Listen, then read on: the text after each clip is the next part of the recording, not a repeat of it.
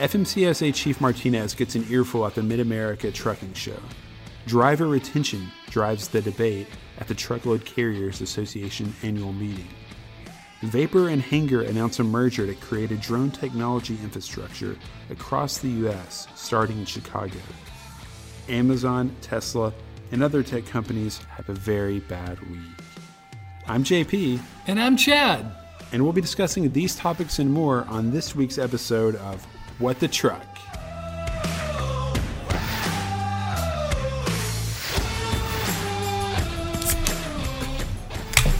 What kind of beer you drinking, JP? Well, you know, I'm rolling with uh, Bell's Two Hearted out of Comstock, Michigan. Um, it's got notes of pine and grapefruit, but most importantly, it takes me back to grad school in good old Ann Arbor. You must about like you? going there a lot Uh, because you drink it every time. I have fond memories. Chad, what about you? Well, I'm drinking uh, Lagunitas Little Something Something Ale, which once upon a time would have been cool because they were one of the biggest independent breweries uh, in the United States. But then once you started then drinking it, they got taken over by Heineken. They gave in. They sold out. I'm sorry to say, but um, this particular one uh, is the the something something. See, they have a little something, and that's only like 6.0 ABV. This one is a little something something, and it is 7.5 ABV. well, I hope you can make it through this podcast because you're on your second. And now it's time for story time. Last time at the beginning of our segment, we played Did You Know? We'll always try to have a fun little game at the beginning, and today's is story time. JP, take it away. So I have two stories for us this week from kind of the remote fringes of the trucking world. The Wow. first one comes actually from a Reddit thread on our truckers that um, one of our marketing people set up. He was asking about what are the worst load unload experiences you've had at a shipper, and the biggest time that we, the longest time that we saw for an unload one and a half weeks. One and a half weeks One and a half weeks. to unload a truck. Um, and let me explain. This was a truck uh, in remote Alaska, about 500 kilometers from the nearest town, full with a 90,000 pound load of bags of concrete and other like random like parts. That's a lot of concrete. Yeah. Well, it gets worse. Um, so this truck arrives at the pickup point, and there's a helicopter there. And the helicopter is going to take the concrete to this mining exploration camp that's even further north, even further out of the way, obviously, no road access. And so, how do they get the concrete off the truck into the helicopter? By hand. They need And- autonomous help for that. It wouldn't have really mattered because the they could only load about four thousand pounds at a time. The round trip was like five hours um, Wow. in the helicopter, and so the the trucker kind of ended his comment by saying, "Yeah, we were there for a while." That's a good story. The other story I heard in the office um, this afternoon was really cool too. It was uh, from Dean Croke, um, FreightWave's chief analytics officer, who's actually Australian and spent a lot of time doing long haul over the road trucking in Australia, going across the entire outback, which a lot of it's you know it's dirt roads. It's it's it's, it's crazy. Um, the stories he, he was telling our data guys were blowing their minds. But one of the funny things that he was talking about was you know, basically driving what they call road trains, which are these Yeah. three big linked trailers, all connected to the same tractor, Wow. um, 190,000 pound weight limits. Which you can't do in the U.S. you can't do in the U.S. Uh, it's it's to- totally different. I mean, he was talking about having like these sort of hyper aggressive water buffalo on the upper deck of a livestock carrier. They're fighting, and the the the, the trailer is like swaying from side to side. But anyway, I thought what was really cool is that um, this is a very this is a very Straya Australian kind of uh, stereotypical story, but Nice try with the accent there. appreciate it. He uh, it takes four days to drive from Sydney to Darwin in the um, course. the upper north region. You know the, the the the northern coast of Australia. Four days across the outback. And what you do as a truck as an Australian truck driver is you load your truck up with two weeks worth of beer and food in case you break down on the way. It could take that long for someone to come find you. Um, and every truck also is outfitted with its own grill. Wow, I like the way they so- roll. So, you get the right shrimp on the barbie um, every night. And what he would do, what they would do is that every night they would pull the fun. He said the fun part about that job was at, at night on the outback you would pull over someplace in the middle of nowhere with all the other truck drivers. Start you know grilling steaks and shrimp and you know having a nice, food. Nice. Throw have a big bonfire. Everybody starts pounding beers, gets drunk, and then what do you do? You're in Australia.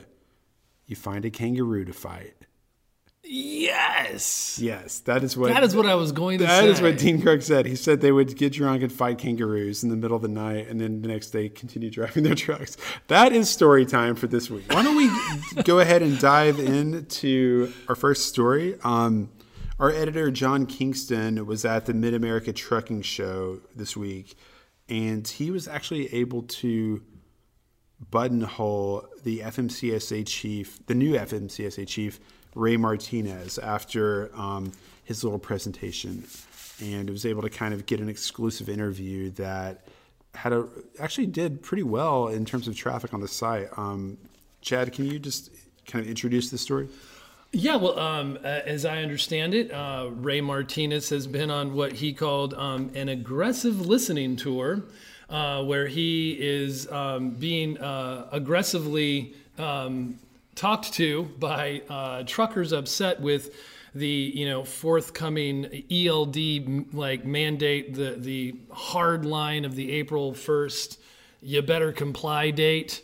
Um, and uh, he's you know like his aggressive listening has led him to saying you know what it's happening the elds like we're, we're, we're there's not going to be a lot of exemptions here except for like livestock and some that, that are absolutely necessary but uh, one of the major complaints that we've actually been hearing for months anyway is the HOS hours of service. They're inflexible. They don't really seem to be about safety and uh, and so he's you know been saying maybe we can do something about it. Right, and so we're talking about you know the 14 hours on duty, 11 hours driving, the fact that you can't, you know, stop and sleep um, without, and also stop your your clock, and so Right. right, and so you know even though the government said that the ELD mandate was all about promoting driver safety, it's actually in many cases forcing drivers to drive when they're tired. Right. And why does it do that? Yeah. So here's an example. Say you have three hours of service left um, for the day, and you're about two hours away from your destination. But the problem is you're exhausted, you're sleepy, you're very tired. Um, you, under the current rules, you can't take a two-hour nap and then drive to your de- destination because that would take four hours, and you only have three hours of service left. So the the two-hour nap would come off of your hours of service. You know, it kind of kind of defeats the purpose in a lot of ways. Yeah. There are also studies that show that, um, you know, after drivers have been unreasonably detained or detained for a long amount of time at a shipper Yes. getting a load, they tend to drive faster in speed as they start their day. Yeah, wouldn't you? I mean, I would. Yeah, because they're Yeah. stressed out. They they're accountable to this system of rules, even though they're not really completely in control of their schedule. So the shippers aren't accountable to the HOS, but they're actually in control of you know the productivity of these trucks. And so Yeah, it's really and- frustrating. It's stressful. It causes. Uh, you know some poor driving decisions. It causes um, You might have to speed. Um, you uh, can't- can't if you can't find parking. Of course, detention is a big issue with. Yeah, and so what's interesting though is that the FMCA is already. We know that they're already looking into what they call a split sleeper schedule. They have a pilot program running with I think something like 55 drivers, 70 drivers, something like that, um, where they are letting the drivers break up their sleep like in four hour chunks instead of just you know all at once and what they're and they're hooking them up to you know electrodes and the whole deal Wow. just to see like physiologically can a driver get the rest he needs or he or she needs you know can uh, do the brain waves match like in terms of like the deep sleep REM cycles I like think you need at least four at a time. Yeah, well, yeah, and we actually, you know, FreightWave's chief analytics officer Dean Croke is actually really good on sleep and has done a number of you know telematics based. yeah, we've got a lot of data on that on the site. So look to FreightWaves for you know further coverage of driver sleep and, and how and the physiology of it and how um, carriers can match biological rhythms to shipping schedules and, and driving schedules you know Right. so they can maintain productivity and safety at the same time Yeah. Uh, well, and so the hours of service. So, what did uh, on his aggressive listening tour? What did uh, Martinez uh, conclude? Well, one of the things um, he pointed out is that hours of service is a regulatory requirement and doesn't necessarily, therefore, need congressional intervention uh, to be changed. However, Congress could change the hours of service rule as well. But the bad news, just mean, as soon as we get some good news on that, if he's trying to pass the buck to Congress, I mean, he's basically saying that he's. I mean, that's th- th- these, Yeah. this is the most dysfunctional Right, arm of the right. government. Um, he he even said if Congress gets involved, and I don't know if that ever happens, but if it does, don't be surprised if it doesn't work out the way you want. He said the other path to change is we might be able to get some flexibility, but if we go the regulation route, that will probably take two years. So if I'm a driver and I don't like these hours of service rules, and I'm basically being told that the only way to change this new rule that's just now coming into like be enforced compliance is to go through Congress or wait two or three years, it just doesn't seem like it takes a rocket scientist to be able to give flexibility to to this ELD mandate. Yeah, unfortunately, the only people that really have pull with the FMCSA are going to be, you know, special interest groups that have, you know, expensive lobbyists, the very largest carriers, specific industries like agriculture, things like like you have to like to, to get any kind of movement on these regulations, you have to have people in Washington who know their counterparts in the FMCSA, who are taking them out to dinner, who are you know in their ear, working with them very closely. Like it's not just you know, oh, we write a petition and therefore we get the hours Yeah. of service changed. Unfortunately, this is the country we live in. Right. So, anyway, stay tuned and we will bring you any updates on it. Hopefully, it will be a faster moving story than is currently meeting the eye. Um, another one of our editorial staff was at the uh, TCA conference, um, the uh, Truckload Carriers Association. And we, uh, what do you think that the story of the like, of the whole thing, the main story was, if you had to even guess. Um, I would say the driver shortage and driver retention. Yeah, well, you already know, so I guess you're not having to guess. Yeah. So what you know? it continues to dominate the topics. Right. So there's the driver shortage, meaning that carriers are having a hard time filling empty trucks, but there's also dri- a driver retention issue, right? So For there's sure. too much It's been going on for churn. There's too much turnover. Um, there's huge expense associated with replacing a driver, training a new one, onboarding them. You know, up to you know, I've heard I've heard, I've heard for the large carriers, this is like eight thousand dollars a driver.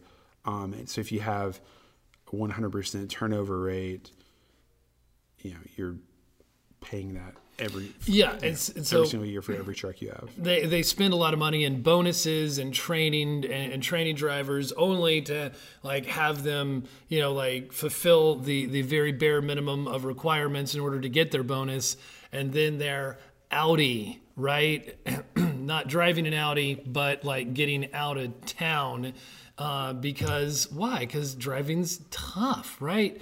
Dri- driving's tough, and for too long, the big carriers have really just treated drivers like commodities. They, it's a numbers game to them. You know, they're hiring people Yep. that aren't necessarily suited to the job. Um, and anyway, so tell me about some. Uh, what was the conversation around driver retention like at TCA this year? Well, I mean, they're you know some they were pointing out like that basically everybody is responsible for trying to change the culture. That was a term that was apparently used a lot. How do you how do you build a culture when there isn't one? Uh, uh, compensation naturally was at the top of the list of truckers uh, of what they wanted, and I, I think that you know rates are rising, and they probably are uh, going to be paid more. Um, it's a supply and demand issue. Um, this is something we've frequently covered on FreightWaves. Um, but there were also non-financial reasons cited as well. You know, um, lack of communication, which hopefully will be getting better in this digital uh, world that we're we're living in. Um, of- often too, they feel like they have a poor relationship with managers. That was named.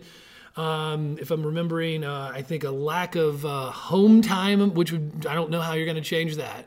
well, no, I mean, Yeah, you, you can. Oh yeah, for sure. And Oh. um, like I, I spoke to the uh, president of logistics for a you know small uh, 225 trucking fleet um, earlier this week. Uh, Alabama Motor Express. Uh, it's, it's run by the, the White family. So I spoke to Collins White. He's the second generation executive for that company, and he kind of had a multi pronged approach um, to driver retention. And he was saying, first of all, we're paying them more. Yeah. We, he said he doesn't Okay. believe in sign-on bonuses because he, Right. like you said, he thinks that it kind of uh, contributes to you know you hire sort of disloyal people in a way. But he raises the per mile rate by seven cents in the past like three years. Um, Okay. he is the, the whole fleet themselves are transitioning from over the road to a regional fleet so that, to regional lanes so that their drivers can get home more yeah. and um, they've implemented the JOBehaviors assessment, which I read Oh, about yeah. this week, um, to basically try to identify out of their applicants who are the people that have the core values, behaviors, and attributes of top performing drivers. Who are the people most likely, based on the, the psychological profile, to do well at truck driving? Um, they try to only hire those people. Now it's slowed And down. that, yeah, that does seem like that would help with driver retention. it's slowed down their hiring a little bit. Yeah. But out of And- the people that they've hired using that program, they haven't lost any of them. Like, and that was one of the topics of conversation. Sorry to interrupt. Um, did, it was that um, driver incentive uh, programs uh, aiming toward more retention have costs, and sometimes there are actually like you know disincentives as well, which we don't need to get into. Um, but you know, just also the idea of general. There, there is no one size fits all, um, and you know there is the. Um, you like, need to, you need a holistic approach. You need to do everything possible. You need to look maybe at, not one size fits all, but maybe a holistic approach. Yeah. Yeah, I mean, you have to look at you know your equipment. You know what, how comfortable is the you know the sleeper cab? Like like what Yeah. amenities are you providing? What what you know? Yeah, and just generally, I think just like just people are, you know, like drivers are humans. Like treat them with the, like treat them with some courtesy and respect, um, and that that's another thing that they were they were asking about, and and uh, and I think some of those like we're gonna maybe we'll touch on it, but uh, detention. Like w- w- when you get arrive at your place and you're ready to unload, and you have to wait a long time, like that's aggravating for for everybody involved. And I think um, detention needs like shippers and you know receivers. Yeah, I think yeah, carriers need to make sure that you know their drivers are getting paid if they're delayed. Like Right. Like I don't know whether the answer is something like blockchain, some other kind of sort of digital contract that automates that, but it's so it's frustrating. It's a huge industry inefficiency and pain point to have to fight for your de- detention pay after the fact when you've already left and the people that you hate, you know, the shipper that's that's screwing you over is holding your money. And then you're trying to get it from them as you're driving away. I mean, that's that Yeah. doesn't work. Yeah, so it seems like there's some movement in that direction. what is another story that we're covering today? Um, so one of the really interesting stories, uh, actually, that you wrote today was the, um, but the, the merger of these two tech companies, sort of cloud. That's right. Cloud-based computing, um, data analytics companies, Vapor and Hangar, that are trying to create a drone technology infrastructure. Um, basically, mostly in Chicago, and they're they're building Well, these no, all like, over all over the nation. They're over the- beginning it. They're beginning their their first one is a rollout in this this quarter uh, in Chicago. Yeah. Yeah, and they're kind of like implant. It seemed to me like they were almost the way you would build out like cell tower technology or something like that. It's almost like they're building out these micro stations kind of around the loop.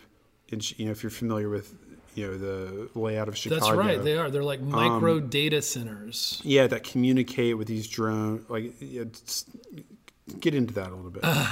Um, well, uh, so there, it's Vapor and Hangar, yeah, and they um, they they took the um, the opportunity of this week as they were announcing the merger.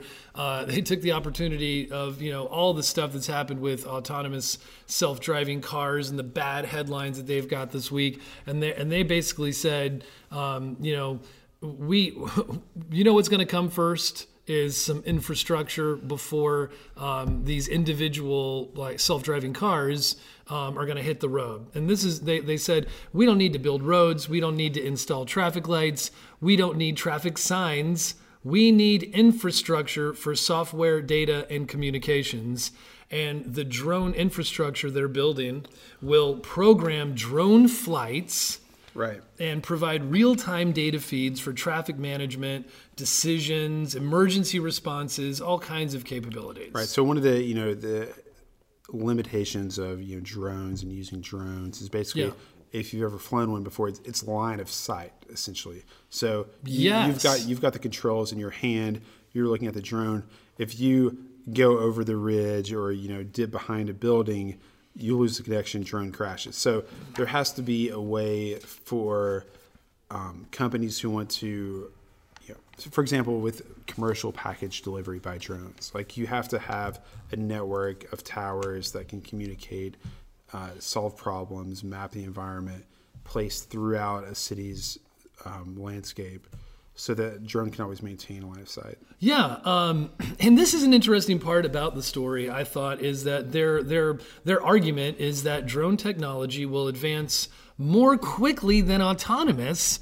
Uh, according uh, to to their uh, CIO uh, Matt Trifiro, um, and, and and this is why there are fewer life safety issues. It's also a lot less complicated to navigate in coordinated airspace than to drive on a road that has all kinds of obstacles, road signs, rules, and so on, um, in- including, as we've you know recently reported, on unpredictable humans. Right. It's, it's less complicated now. I wonder what it's Hmm. going to look like if you know drones become a huge thing and the air is buzzing with drones. But, it- but that, we're not there. Apparently, that is part of the very way that they would be programmed, which is kind of amazing to think about. They wouldn't even. It's like they're programmed to fly in these very coordinated, you know, specific ways. It's, kind of fascinating. And one of the arguments against, um, you know, self-driving cars, which I think is a very legitimate. Um, point is that the cost and size and complexity and power consumption that that each and every little self-driving car, which is basically its own little supercomputer, would have, um, keeps it from being very scalable. It's one thing to have all these test cars that we have, but to like truly produce these things, you know, as we're seeing, I have to admit, Tesla's having you know issues with. Same you know. in Uber. And, and and Uber, yeah, that's a different different maybe reason why they're having trouble. Uh, I don't know. Um, so it's a fascinating story. Yeah, it's something it's, to keep. it's kind of crazy that like you know, basically you can be a fourteen year old human and drive a car, and you know I I don't know when I was in India. I, I went from um, Manali to Leh on this crazy mountain road in his in this jeep driven by like a 15 year old Nepalese kid. Yeah. and he did amazing. You know, there was no guardrails. We were looking over the edge of mountains. It was insane. It was like I can't believe he's doing it. like.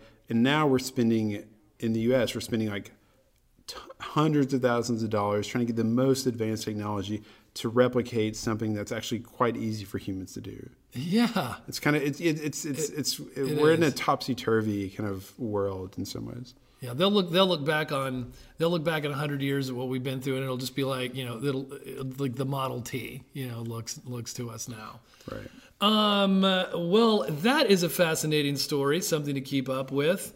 Uh, also, today, you know, Trump enters the headlines again with what now? Yeah, so Trump um, really wants to regulate Amazon. We've known that he's had it in for Jeff Bezos. Uh, I think part of this, you know, might also come from the fact that Bezos owns the Washington Post, right? Which, since his ownership has taken a much more, you know, liberal slant, it's been critical of Trump. It adopted the motto democracy dies in darkness. Uh, so I think he was even after them before before that. Yeah, he was. Um, he was. But um, so what is so what is Trump specifically? How is how is it? What's his strategy? Is, is there a policy in place now? So like, there's not a policy in place now. Um, but basically, the from what I can gather from his tweets, there are two main complaints about Amazon.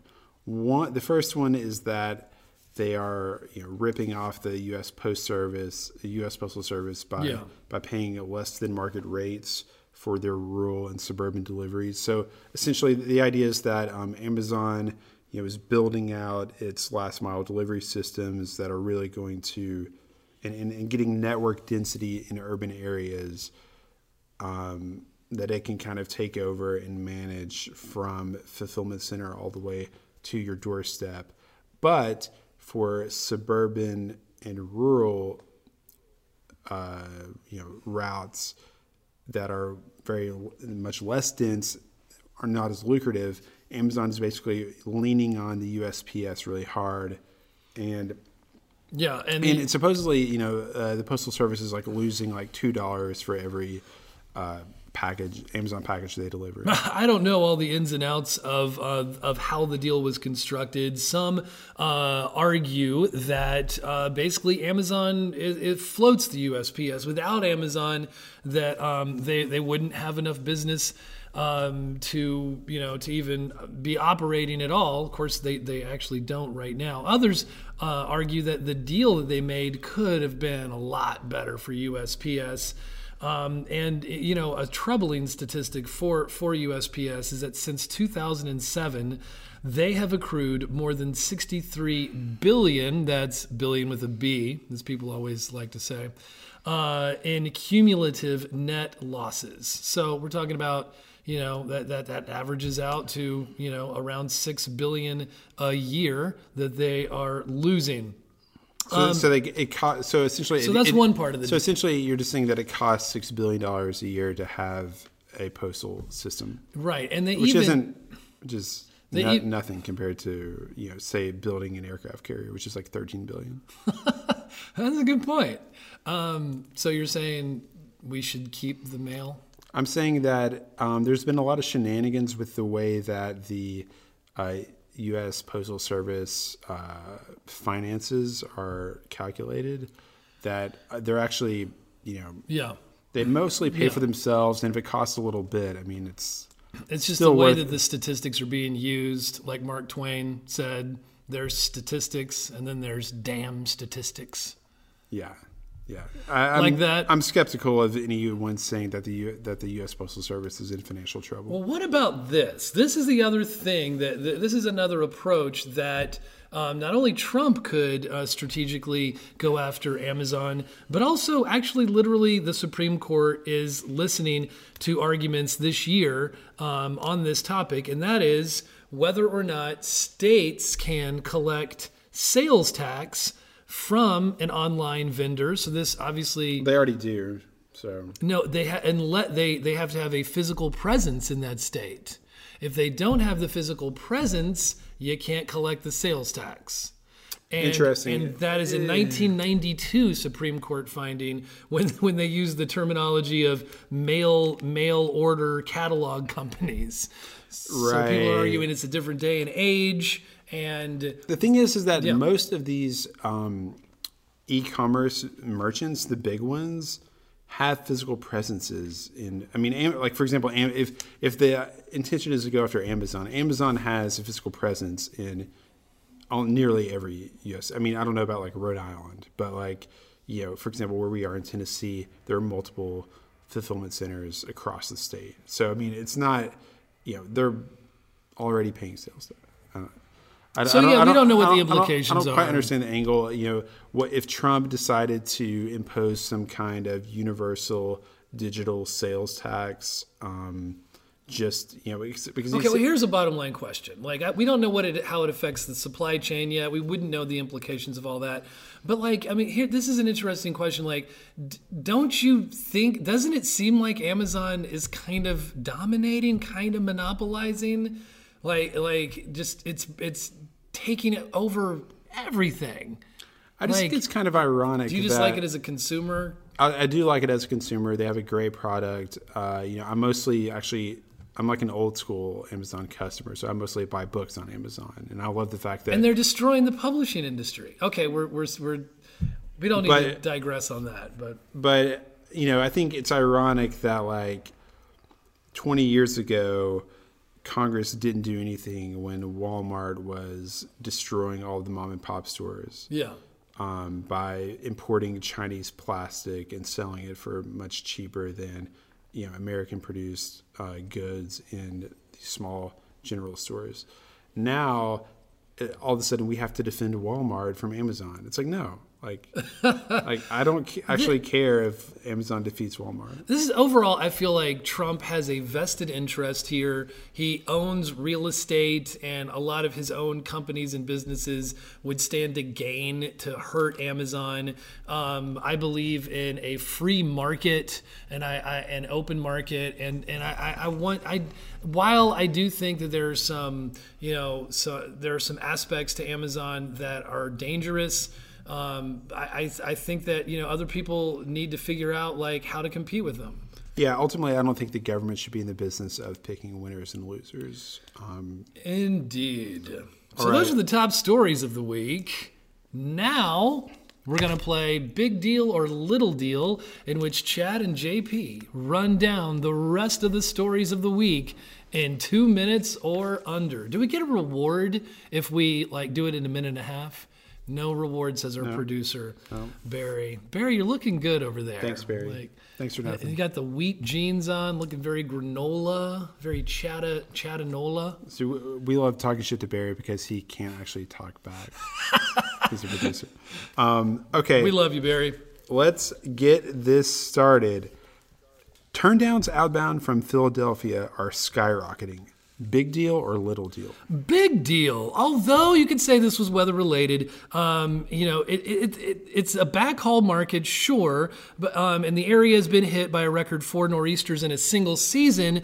I'm seeing the rising rates as, as sticking. I don't see this as uh, as as going away anytime soon, and rates might rise nationally as well. Regional manufacturing readings are retreating from highs as recent tariffs begin to bite. Big deal or little deal? little deal surprisingly enough i mean the tariff commentary within within this report is is informative but it even might be overstated we really don't know what's happening the um the regional surveys like are could be you know could be threatening to the industry but there's a lot of uncertainty and we just don't know how the policy is going forward Convoy announces automatic detention pay as it expands nationwide.